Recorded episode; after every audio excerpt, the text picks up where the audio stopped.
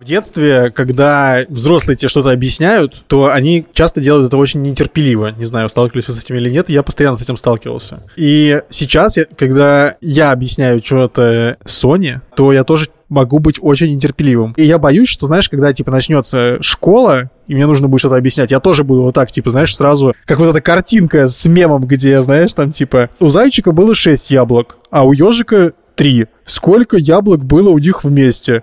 Ребенок, типа, 12 взрослый. У зайчика было 6 яблок, а у ежика 3. Сколько яблок было у них вместе?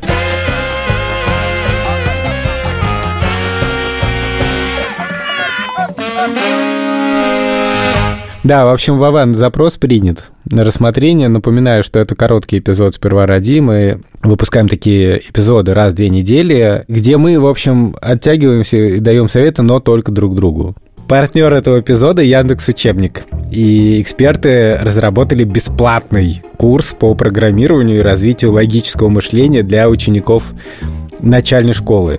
И там есть в этом курсе ровер Роб, и он просит помощи у детей в решении тематических задач.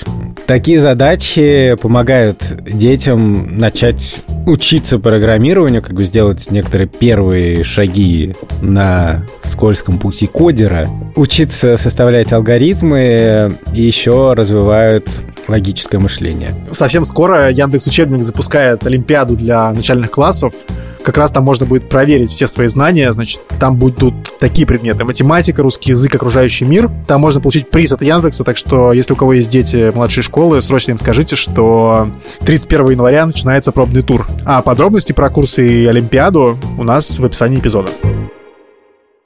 Вот у меня Лева перенял привычку у Марти из Мадагаскара, у зебры. Она там водой плюется. Так. Вот, и Лёва такой, я Марти, набирает в рот воды и просто стоит в квартире такой плюет ее на пол. Угу. И, ну, сколько раз я говорил, не надо так делать, пожалуйста, пожалуйста. Ну, Ты сейчас я... по копытам получишь просто. Ну, вот, я повторяю, там все говорят, уфу, фу, фу, плохо, он просто продолжает делать, прям вчера вот сделал, и я не знаю, что с этим как бы быть. То есть я просто как бы злюсь, пытаюсь объяснить, он такой, ну ладно, хрен с ним, вытер, в следующий раз еще раз вытру, не страшно. А есть типа штуки, когда просто Лева начинает задавать вопросики всякие. Он, mm-hmm. он слышит какое-то слово и с очень естественной интонацией спрашивает. А что это вообще значит? Ну, то есть, не знаю, кто-то там, он вел себя агрессивно. Агрессивно, а что это вообще значит? Вот. Ничего себе. И это, вот да. это идеальный сетап для передачи улицы Сезам просто. Да, да. Что я... такое конфликт? Ну, он, это чисто, он наш подкаст послушал. Ну, естественный вопрос, мне кажется. А, ну да. Ну, то есть я, во-первых, Вован, очень тебя понимаю. Во-первых, потому что мне кажется, что у меня в детстве была такая проблема, что мне объясняли так, что я не мог понять. Ну, вот там на уроках, например, да, в школе. Что-то объясняет преподаватель математики, я просто не понимаю. Я ему раз сказала, он не понимает. Я ему два сказала, он не понимает. Я не понимаю.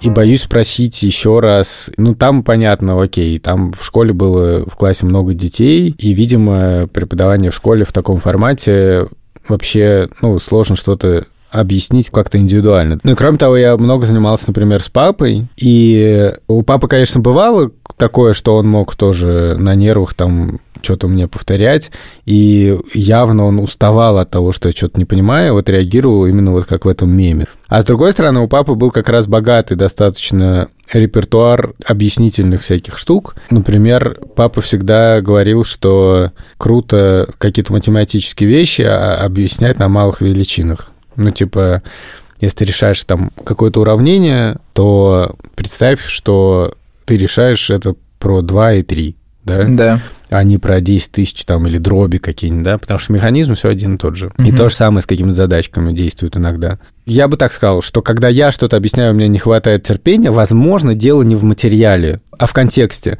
Например, если оказывается, что тише надо срочно сделать какое-то домашнее задание, которое надо завтра сдавать, а перед этим вообще-то была целая неделя, которую можно было сделать. Я начинаю быстро ему объяснять что-нибудь про грамматику, то, ну, я начинаю как бы объяснять очень сокращенно, Суетливо. суетливо, и чуть что срываюсь, потому что я срываюсь не на это, не на то, что он не понимает, а на то, что мало времени, на то, что была неделя, подсознательно, как бы я все держу в голове, что мы не успеваем, что завтра дедлайн. У нас такое было недавно, что я Тишу готовил к докладу по истории. У меня был доклад по истории. Нужно было пересказать какой-нибудь греческий миф. И ты рассказал историю про домкрата, извини. 12 подвигов домкрата. Домкрат и леса — это первый подвиг. Вы не пожар. И пожарную машину я за вами не могу вызвать. И такая, может, у вас хотя бы леса бешеные там где-нибудь есть?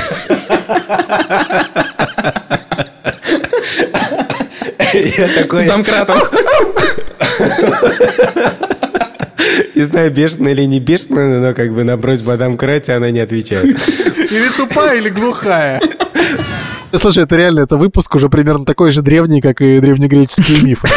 Так, ну вот, и то есть первое, что я о чем я бы подумал, это обратить внимание на на то, насколько удачный контекст для реально вдумчивого объяснения, вот чтобы ребенок понял. Может быть, сейчас просто нужно помочь ребенку, чтобы задание было сделано, довести до готовности задачу, а потом уже выбрать момент и постараться с ним объяснить. Потому что, мне кажется, чтобы по-настоящему что-то объяснить, хоть чуть-чуть более-менее сложное, нужно, чтобы не было вот этого фона стрессового, да. С другой стороны, ребенок сам часто создает этот стресс тем, что он явно не хочет ничего слушать, ну вот как Лева, и ты начинаешь на это злиться, и сам по себе возникает этот стресс, тогда, может быть, стоит выбрать момент, когда ситуация другая. Вот не когда ты непосредственно реагируешь на то, что ребенок наплевал на пол, да, а в какой-то другой момент, когда вы просто гуляете, вдруг завести об этом разговор. Что вот, помнишь, ты там играл в зебру? Это очень классная игра.